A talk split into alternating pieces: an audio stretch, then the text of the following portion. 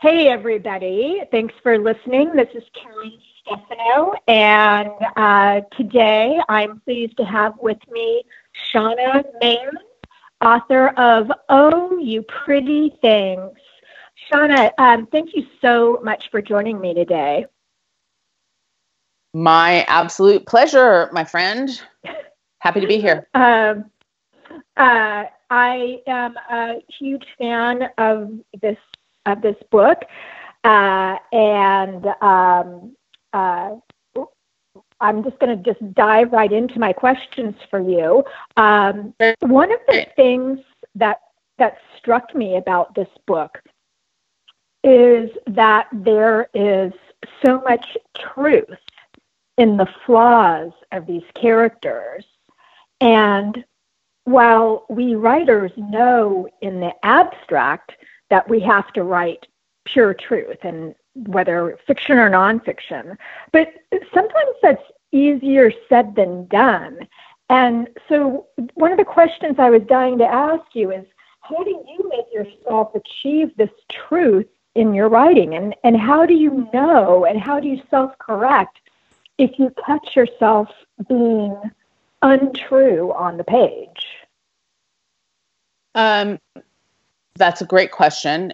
And one of the things that I do, or at least I have done in the work that I've, you know, that I've been been knocking around to, to date, is I'm writing really close to the bone. So, although "Oh You Pretty Things" is absolutely a work of fiction, it is very it's based on my years and years as a celebrity personal assistant in Hollywood. So while there are giant flights of fancy throughout the book that don't that did not ever personally happen to me, um, a lot, lot of the a lot of the dialogue, a, a lot of the a lot of the situation, you know, the the the sense of place, all of that is um, you know is ingrained in my memory. So it's it, which which i mean memory doesn't always mean truth and especially for me. My husband makes a horrible fun of me you know where he's just like you you are you are absolutely a storyteller because that is not the way it happened. But you know left to my own devices i tend to write i tend to write really close to the bone. So that's um that's regarding the the you know the actual truth. Although in this work of fiction and I, I, sort of consider consider myself a memoirist first because my mm-hmm. I didn't start writing until I was in my I don't know relatively early early 40s and I'm sure we'll talk about that later but uh, the first book that I worked on was a memoir for about six years and uh, I set that aside to write You Pretty Things which again potentially we'll discuss later and so that truth, memoir truth, in terms of places, in terms of place, is is I think an easier an easier first draft. But in long-winded answer to your question, it often involves multiple multiple drafts. I try not to judge anything that I write, whether it's memoir or fiction, as truth or not truth in a first draft. Uh, but right. as I as I evolve through, and I'm a multiple drafter. You know, I don't. Some people who I don't understand their brain chemistry at all write a single perfect page and then another and then another and then another.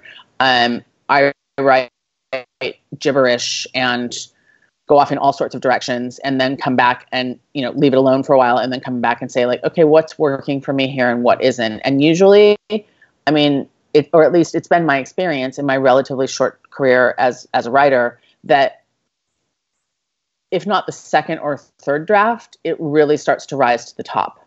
You know, like you can just sort of see it, like like as if it were sort of like a like a dreamscape where you know like certain words just pop up and you look at them and you're like yeah that's actually not true at least that's that's been my experience and again, because this work is fiction, it's I'm much more concerned. I'm not. I'm, I'm not concerned about truth in, in in terms of place and and and situation at all. But I am very concerned about emotional truth, always in all of my right. work. So it usually right. it usually shakes out several drafts in it, for me yeah yeah no i'm i mean i'm the same way i do not understand writers who you know they might generate only 50 or 100 words in a day's sitting but they're kind of perfect and they don't have to rewrite and rewrite and rewrite and i i kind of like you i mean i just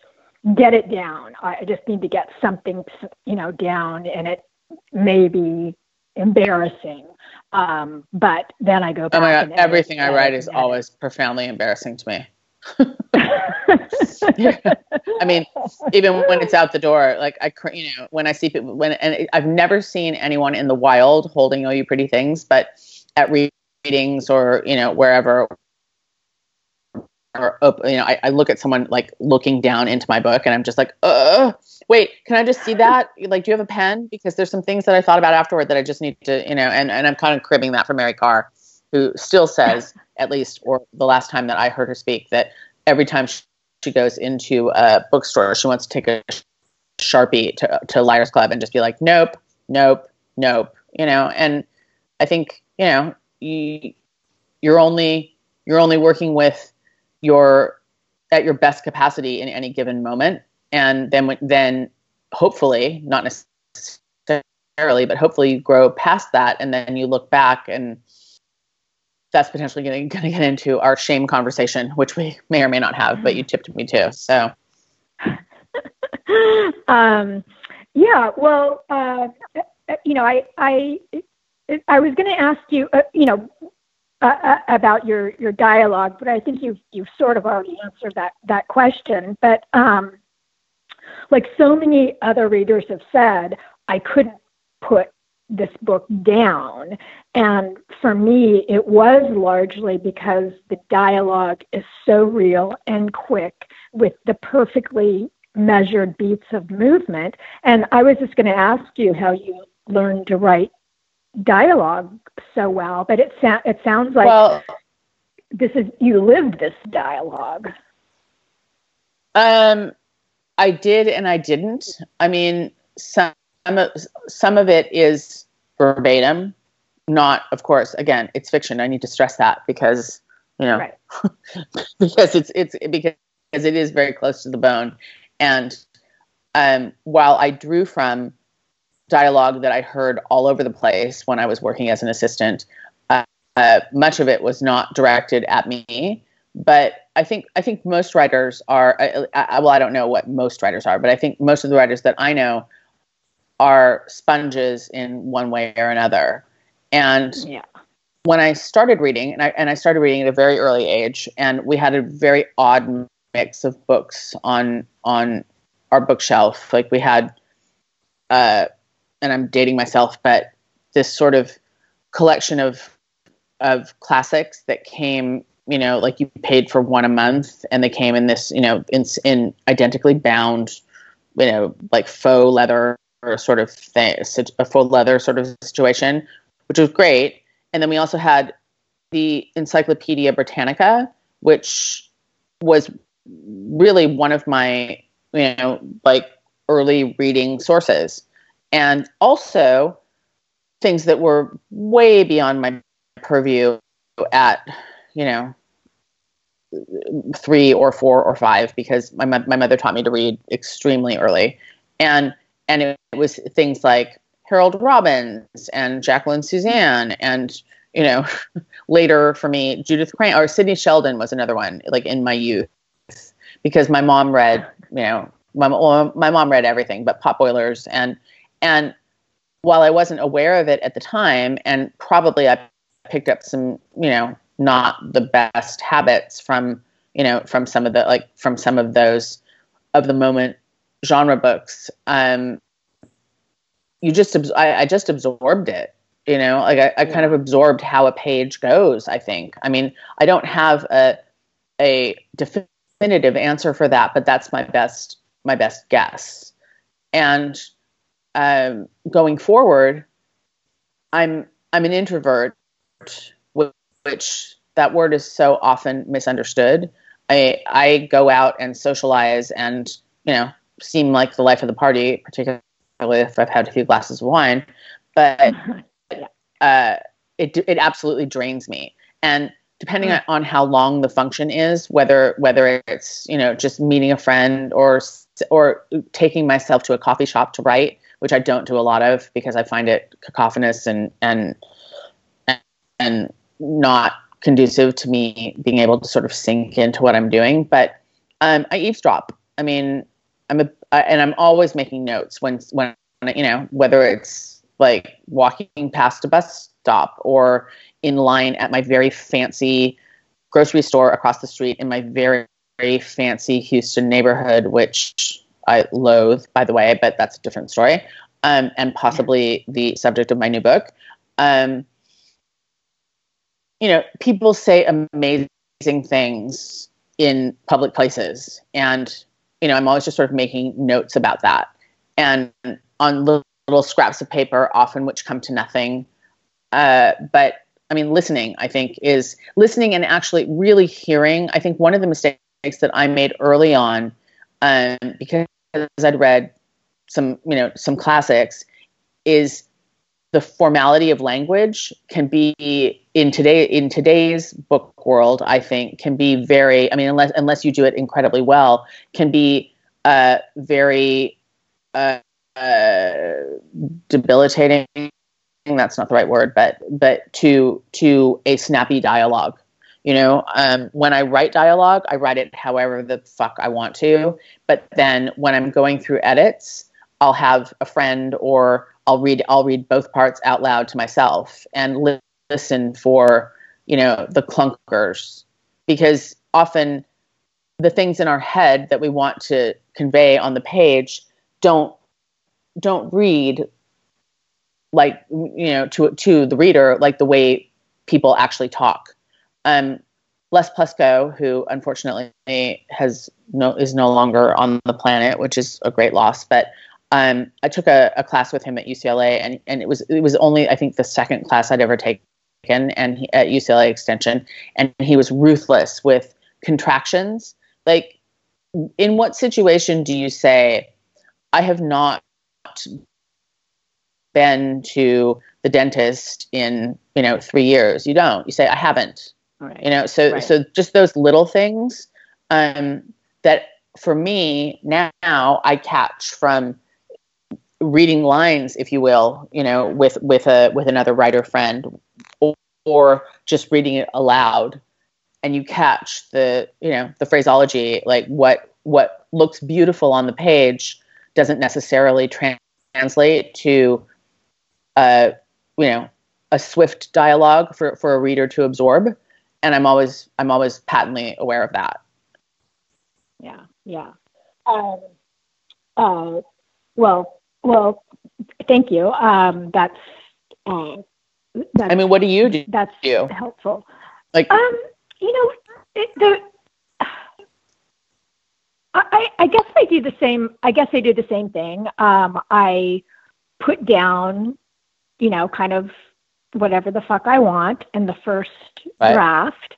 And then I go back and I and I read it out loud and see how it sounds. But I never really know if it rings true until I've had another writer friend read it and and kind of tell me, yeah, this this works or this right. this sounds this sounds phony. Um, I guess I mean I guess that's a common issue, but um, sure. I just I guess you just get too close to something. Um, you know, for me, whether it's dialogue or or or any piece of writing, um, you know, you get too close to it, and you just you just don't even know yeah. anymore after massaging it and kneading it and everything else is you know whether it rings true or or false so agreed um, i absolutely agree with that and i think for me in the beginning like i worked on i, I started writing in i don't know 2006 i think the beginning of 2006 so i'm a late comer i'm 53 you know i didn't start writing until i was 43 uh, or sorry, my math might be off on that. Really bad at math. Uh, but generally, and I didn't. Um, when I the first class that I took was a was a memoir class that I didn't have the you know the prerequisites for, and I just took fifty pages out of my journal and spent the three weeks before the deadline was due just taking out all the fucks and the and the winery and the all of that. Um, and God bless Samantha Dunn, who was my first mentor, who took me anyway. and um, she was responsible for actually teaching me, you know, some some very basic writer, creative writer skills, which you know I dropped out of high school in the first two weeks of tenth grade. So while I have an inherent sense about how to create a sentence, um, I couldn't I couldn't diagram a sentence to save my life. But I think when you're an yeah. avid, avid reader from a very early age, it just becomes ingrained in you. And and again, like I said, it, it takes drafts, both for the dialogue and for the truth that we were talking about earlier, where I mean, I do this thing that is only a horrible thing if I don't en- end up taking it out, which has never ever happened in a piece to the best of my knowledge. But sometimes I'll read someone else's piece and I'll read a line that's so beautiful or so compelling to me that I will put it into my work, which I would never take, you know, another person's, you know, like little darling line unless they were like, I give you this, I bequeath this to you. Uh-huh. Right. you know? Um, right. But right. it's sort of a scaffolding and and then there's other stuff that goes along with that once I've created that, that as a, you know, as a uh, lynch or a benchmark linchpin. I'm not sure what the right word is there, but for for that. But even if in my you know like lowbrow felon felonious, although I, I must point out here that I've never been arrested for a felony, or well, let's just leave it at that. Um, uh, it pops up. I mean, to me, you can't not see it, which is why I have you know, judgy. Um, I have judgy problems with you know some of the some of the plagiarists that have popped up over the past several years. You know, who said like, "Oh, I just I just didn't know," and everyone's different. But if if something isn't true or I've cribbed it from somewhere else to scaffold me into a new place, by the third by the second or third draft it's it's like a beacon it's like in a you know in a different color and in 24% in 24 point type on my 12 point piece of paper. Um, I, I, and I feel like I feel like if you if you pay it, you know, when you're paying attention, like that kind of happens for most of us. At least most of the most of the writers that I know, you know, except I mean there are a couple who do not clearly, but I will not be naming those names. yeah, um, well, it's you know it's, it's kind of an interesting topic. I mean, I um, uh, I'll I'll share a story with you. Like I've been I've been working on a memoir and I've been struggling with a title.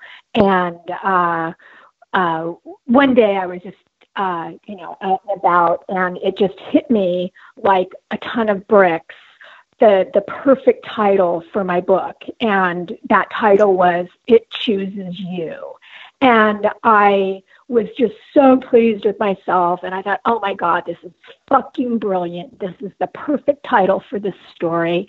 And then as the day wore on i i started thinking huh this i don't know this doesn't sound right.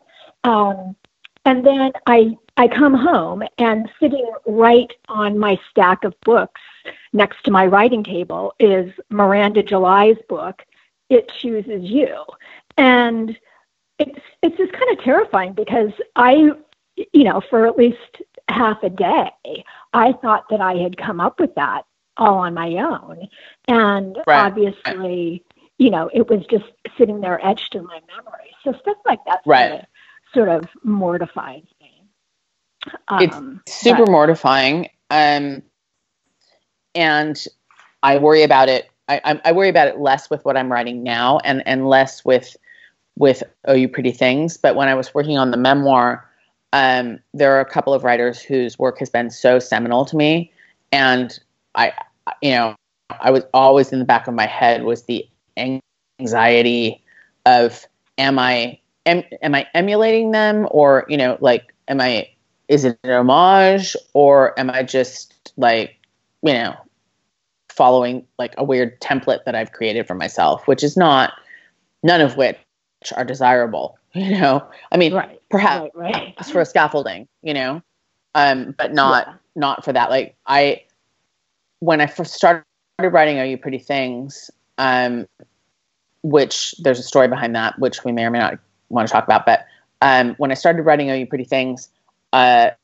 in the back of my mind was one of my favorite writers ever, Mona Simpson, and she wrote a book called Anywhere But Here, which I love you know, that book. Oh my god, I love that book so much.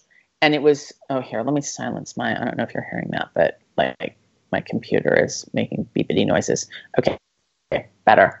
Um, that book was seminal to me in so many ways, and uh, before I actually got the nerve up to take a writing class, I was writing, you know, like little vignettes in, in my, I was journaling and writing little vignettes. And I, when I would look back at them, I would be like, mm, I've basically just rewritten, you know, some, some of Mona Simpson's pages, not intentionally, where I also think there's value sometimes in sort of creating like a muscle memory with your hand of if there's a work that you deeply adore, writing it out on a piece of paper just to sort of feel how the, you know, how it flows, how the words go. Like I, am tactile in that way. Um, but that was not what I was doing. And then I would freak myself out going like, wait, I'm, am I plagiarizing Mona Simpson? Which I wasn't, but, but I always have a concern about work that I deeply love and not, not trying to hew too closely to it because I relate to it so deeply. And Mona mm-hmm. Simpson was the yeah. first one, and there are a couple of others. Um, yeah. But again, I think I feel like that was when I was a baby, baby, baby writer. I feel like as I was working through the memoir, which is still under my, you know, metaphorical bed. Actually, where it is is on, you know, a laptop that barely runs anymore, and my cobbler daughter lifestyle has still not migrated it to my new computer, which gives me a little. I mean, it's in the cloud somewhere, but whatever. Um, when I moved to You Pretty Things, that was a super deliberate decision, uh, based in part on potentially saving my marriage because my husband and I have always been double income, and after my first class at at UCLA, Sam, the you know indefatigable Sam Dunn said, "Honey, you're a writer. You need to be applying for things." Which she was the honestly the first person in my life who who encouraged me in that way and all or perhaps perhaps not but she was the first person in my life who encouraged me in that way when i was in a place to hear it so yeah. she's just so if i'd known then what i, I know her. now about publishing and, and all of that i probably would have just said thanks and went back to you know journaling but but I didn't. So I just blustered my way out into the literary world, um, which was great, except you know I had this very foolish conversation after after working with Sam for about a year, where I said to my husband, you know, like I I think I can I think I can finish this memoir in a year. Like, and I want to quit my job. And he was like, okay, like we can handle that. And then like, ha ha ha ha ha ha ha ha I mean, I know some people can, but the the time between the class I took with Sam and the time that I decided to set that book aside and and write something different was several years. And and I and so many I was so fortunate to have many fellowships and residencies but the some of the fellowships like you know I had brilliant writers who had completely disparate opinions about what this book should or shouldn't be. And that was very confusing to me. And at some point, I just had to say, like, okay, I can't fix this with, with the consciousness that I currently hold. And I'm going to set it aside and write something else. So I went way off topic on that one, but um, I think it speaks to potentially other things that we want to talk about, like, you know, how do you, yeah. how do you figure out your writer or, you know, how does that go?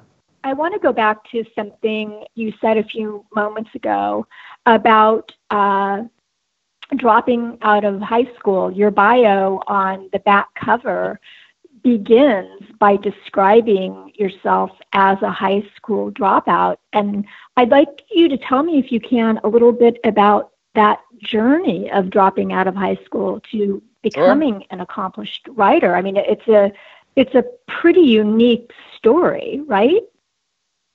I mean, I I don't know honestly. I mean, I I know that there are several. You know, there's sort of that MFA slash NYC thing. Although I don't think that that's like New York isn't partic- particularly the place where you have to, you know, go to be a writer. But um, for me, uh, well, for starters, I grew up with an unmedicated schizophrenic mother who often self-medicated with alcohol and you know whatever the pills were of the 60s. I was born in 1963. And for all of her flaws, her desire for me to have a top shelf education was key. And we were we were never on welfare because my mother wouldn't. She was that that was offensive to her, uh, or food stamps. But we, she she was very charismatic uh, and and very beautiful, but not able, but also schizophrenic. So you know she could she could get a job with no problem. She couldn't hold a job very well. Uh, that said, that wasn't really the reason necessarily that we moved. But I, I, I never went to a school for more than the longest. The longest time I ever went to school was seventh, eighth, and ninth grade, which was to a very fancy uh, academy in in uh, Los Angeles that they now, now call the Brentwood School, but at the time it was called Brentwood Academy. And I was there on a, on a full ride, and I was basically at all of my schools on a full ride because once upon a time I actually possessed a level of intelligence that I've just ruined with, you know, teenage drug and alcohol abuse and and other other situations. But um, I was the child who, I mean, I lived. Uh, so I lived in Los Angeles, all over the West Side. I mean, within not we didn't we didn't move far, but we moved every single year, and usually we were either like I don't know if you, I don't know if you've ever seen the movie The Slums of Beverly Hills, but we were either outrunning a landlord or uh, my mother would just you know in her schizophrenic state, which by the way again undiagnosed, but it was definitely a thing. Uh, right. We would move every at least once a year from one shitty studio apartment. Occasionally, we had you know like when we were living large, we had one bedroom apartments, but usually not with furniture in them, like a bed, but not much else. Um, so we had this very, she was super overprotective when I was young and then became completely unprotective when I hit puberty. But um, I went to very academically oriented schools for most for most of my you know most of my childhood and again you know and fancy ones on on a scholarship. Uh, that said, we, you know, we always found some reason that that school wasn't working and I had to go. So I had extreme school anxiety as a child, and um, I always started. We we never had it together for me to actually start on the first day of school, and I had a brief stint in Catholic school in fourth, fifth, and half of sixth grade grade, uh, I moved from one to. I mean, I never. I just you know I always started late. I never had the right clothes. I never you know yeah. cliques were formed early. Uh, my my school years were miserable, which you know many very famous writers have said like great you've got enough material for the rest of your life, you know. But um, although I was although I was extremely strong academically, uh, I was I was trauma. You know, I mean, there was a lot of dark trauma in in my life as a as a child, and I didn't make friends easily, and I was easily bullied, and so I was potentially as eager as my mother to switch from school to school, and um, by the time I got to the end of ninth grade in at the Brentwood School, the that summer between ninth and tenth grade is when I discovered boys and alcohol, and it was 1973, I think. Don't quote me. Um, but it, you know, it was the relatively early 70s, 70s, maybe. No, sorry, I'm sorry. It was 1976, and uh, you know, when I came back from that summer, the dean very quickly saw a huge uh, change in my in my demeanor, and it was suggested to me that perhaps I perhaps another school would work better for me. Probably because I was having, you know, like 16 year old boys pick me up in their beater Camaros, and we were smoking weed in the you know, like down the street, which the Brentwood School happens to resi- reside in a very uh, Tony residential neighborhood. But that was kind of the end of school for me. I mean, yeah. I I had other things to do, you know. Yeah. Um, so so let me and, let me let me uh, uh, let me let me interrupt you and, and just and ask you something. You had you had said in a previous interview that you oh no. you struggle with shame about your lack of oh, traditional education that you had that you had dropped out. But here but here's my question. So has has writing a good well acclaimed successful book eradicated that shame? Because you know I, I you know I, I i don't know but i mean you know in a way it would be like you know you're flipping the bird to to everybody you know You'd think so, wouldn't you? Um, I mean, I don't. You mentioned in you know in our in our brief exchanges prior that it's a subject that you're super interested in, as am I. Um, my experience was almost the opposite, which I'm still not sure I can articulate properly for you because it, I, I still haven't quite figured out. And, you know, I'm paying a few different therapists a lot of money to, you know, help me parse that so I don't spend the rest of my life in that space.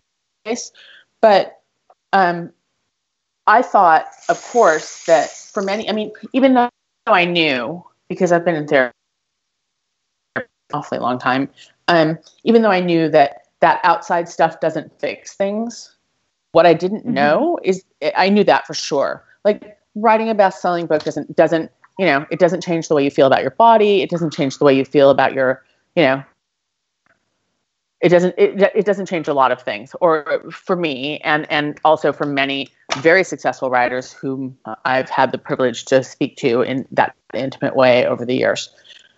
Uh, but what i didn't expect so i didn't expect although i have to admit a tiny part of me also while i while i knew better a tiny part of me also said, but but maybe I'll be different. You know, maybe maybe it, that won't happen for me. Maybe when my book comes out, I will actually feel like I'm a, you know, bona fide member of the literary community, whatever. Um, not only did that not happen, I think it uh, it kind of sidelined me. I mean, and it could have coincided with. I mean, it did coincide with some other issues in my life health issues, mental health issues, other things. But selling the book was, I mean, there were moments of, you know, incredulous joy. But in general, it just, it turns out I'm as, as bad and I'm as I'm as shameful and stressed out as being a, at being a success as I am as a failure. Well, that's um, Sorry, I wish I had a better answer. I mean, no, I mean it's just it's just um, you know it's it's it, it it makes me sad to to hear that that when like when we can't revel in our own successes. I mean, I don't know. Uh, it sounds like you and I are similar in the sense that when I get rejected or when I fail or uh, or, or or, or, or whatever on a, on a large scale or a small scale, and I've done plenty of both. Um, but I, I, it hits me so hard, and I take it mm-hmm. so hard, and I beat myself up, and then I have a win, and um, I, I succeed. Um, I, you know, again, large or small, and I just brush it off. It's like, oh yeah, well, okay, yep. whatever. Next, yep. next thing, next yep. thing. Hundred percent. It's sad. It's a it's a terrible way to live, and I'm you know I'm working on myself and you know doing the therapy and reading the books and um, you know trying to engage in the spiritual practice to stop that. But it's just kind of a lifelong habit, and it's so hard to break. And um, uh, I think I'm just going to be a, a work in process until the day I die on that. I but it's really it's it, it's sad for both of us. Yeah. Well, and I um, think, but I think that that the more you talk about it in a public forum, um, wherever that might be, I think that you will find, or I've found that that that's kind of the way writers feel in general. You know, I know you know NBA award-winning writers who then get a rejection from a colony and think that their life is over. You know, I mean, I think I think that's just yeah. sort of how we're wired, and that's a sweeping generalization, but based on you know many, many, many, many, many conversations, some of them drunken, uh, which you know in vino veritas, uh, although you don't have to be in vino to be veritas. Uh, it doesn't go away and that's been that's been sort of soothing to me in some way but also depressing in another in another and i struggle with you know i struggle with uh like not mental illness but i struggle with with uh you know like my my brain chemistry and i'd never taken antidepressants except when i quit smoking i took wellbutrin many many years ago but several doctors had had recommended them because of you know it, not not my not my therapist. My therapists were always like talk therapy, honey. I mean, you know, based on the trauma in your life, you need, you know, like you're always going to need to be working on that. And uh, I feel like if you're if you're not pedaling uphill, you know, if you're coasting, there's only one way to go, and that's downhill. And I've had I've had a few therapists in my life, two of whom, one one including the one I have now, who who are fantastic.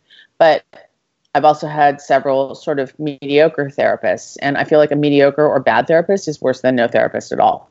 Um, absolutely, absolutely. Yeah, feel Could not agree more. strongly about that. Yeah, yeah. And I yeah. also feel like, and no offense to, I have many friends who are therapists and writers, and also many therapist friends, but um, it the profession tends to attract people who have deep seated issues of their own, and you know, like, well, I want to learn this stuff about me, but I'm also going to look at a way to make a living. I mean, I feel like, and this is completely kind of off topic, off topic, but if you feel like you have issues that you need to deal with, you should treat ther- the therapeutic process and finding a therapist like going on match.com. Like potentially you're going to have to date, date in quotes, uh, you know, half a dozen people, more, who knows, before you find the person that, you know, that gels with what, with what your issues are and has something substantial to bring to the table. And I've had, yeah. I've had a lot yeah. of shitty therapists and a few good ones and I'm super grateful for the you know for the good ones, and you know still occasionally harboring resentments at the shitty ones where it's like, wait, I paid you, you know, I tr- tried you for two months and I paid you X amount of money and I really I could be advising you. Wow, that's so yeah. ego-y, but it's but but it's true. You, you know, I mean, no, I when I, I live, I've been there. Yeah. Yeah. Yeah. Yeah. So okay, and, so Shanna, we're running out of we're running out of time, but um, I just I want to um, conclude by asking um, my new uh, uh, after uh, last November's election uh, favorite question. Mm-hmm. It's a question I've stolen from the New York Times uh, Sunday Book Review interviews, and it's a question, as I've noted in a couple of other podcasts, that I always thought was kind of silly, but since last November, it now feels kind of critical to me. Um, and I just like to end by you you ask answering the question: If you could require our new president to read one book other than "Oh, You Pretty Things," what would it be? Okay, well, first of all, and I'm not gonna I'm not gonna get like deeply potty mouthed and political about our current admin- administration, but um, from what I understand through his own through 45's own tweets is that he doesn't read and that his right. favorite book, book is his own ghost written book the art of the deal and also a copy of mein kampf and possibly the bible although i'm not sure i'm buying it um, so assuming that this is a man who spends you know four to six hours a day trolling cable tv and other news media for neg- you know negative or positive mentions of him. Like, you know, like dude, he's not going to read a book.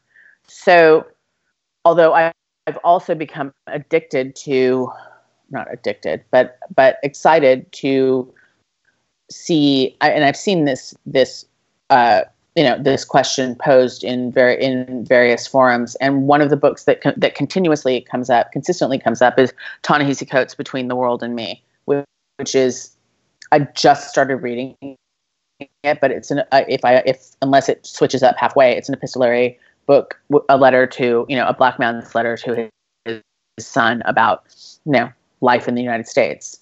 Um, but I don't think that Donald Trump would ever read that book. So I'm going to go into the not way back machine, but just go back a little and suggest a couple of graphic memoirs for him, either Art Spiegelman's Maus because I feel like without, I feel like the Hitler comparison is, well, I used to feel that it was inappropriate, and now I'm like, mm, not so sh- sure with the, you know, yeah. thank you rallies and the, you know, all of that. And that's a beautiful graphic novel.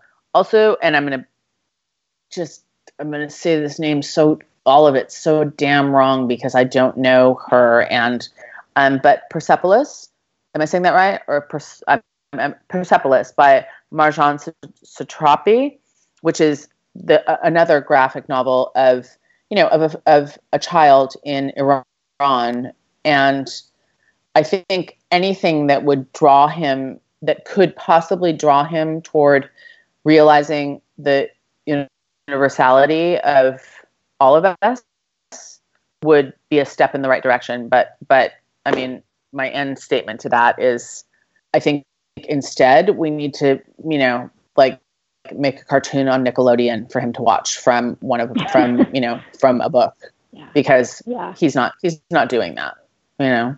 Yeah. Yeah. Yeah. So um well Shanna, what's yours? you. Wait that, no tell me what um, yours is.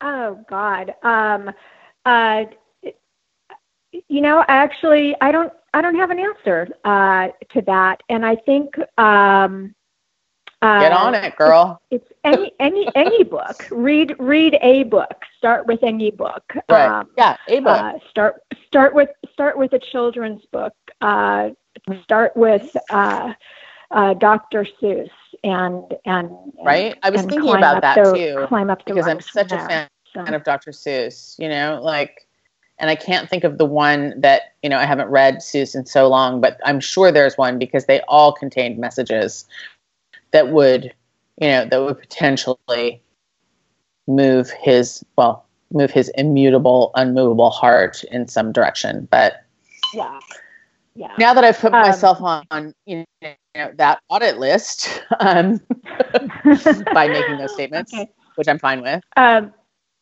yeah. Well, yeah. Uh, we we all are. So okay. Well, with that, Yep. Shanna, we'll wrap it up. And I want to thank you so much for for joining me and sharing yourself um, with all of our listeners so fully. And um, I hope I get to talk to you again soon. Have a good one. Thank you so much, Karen. Okay. Bye. Sure. Bye.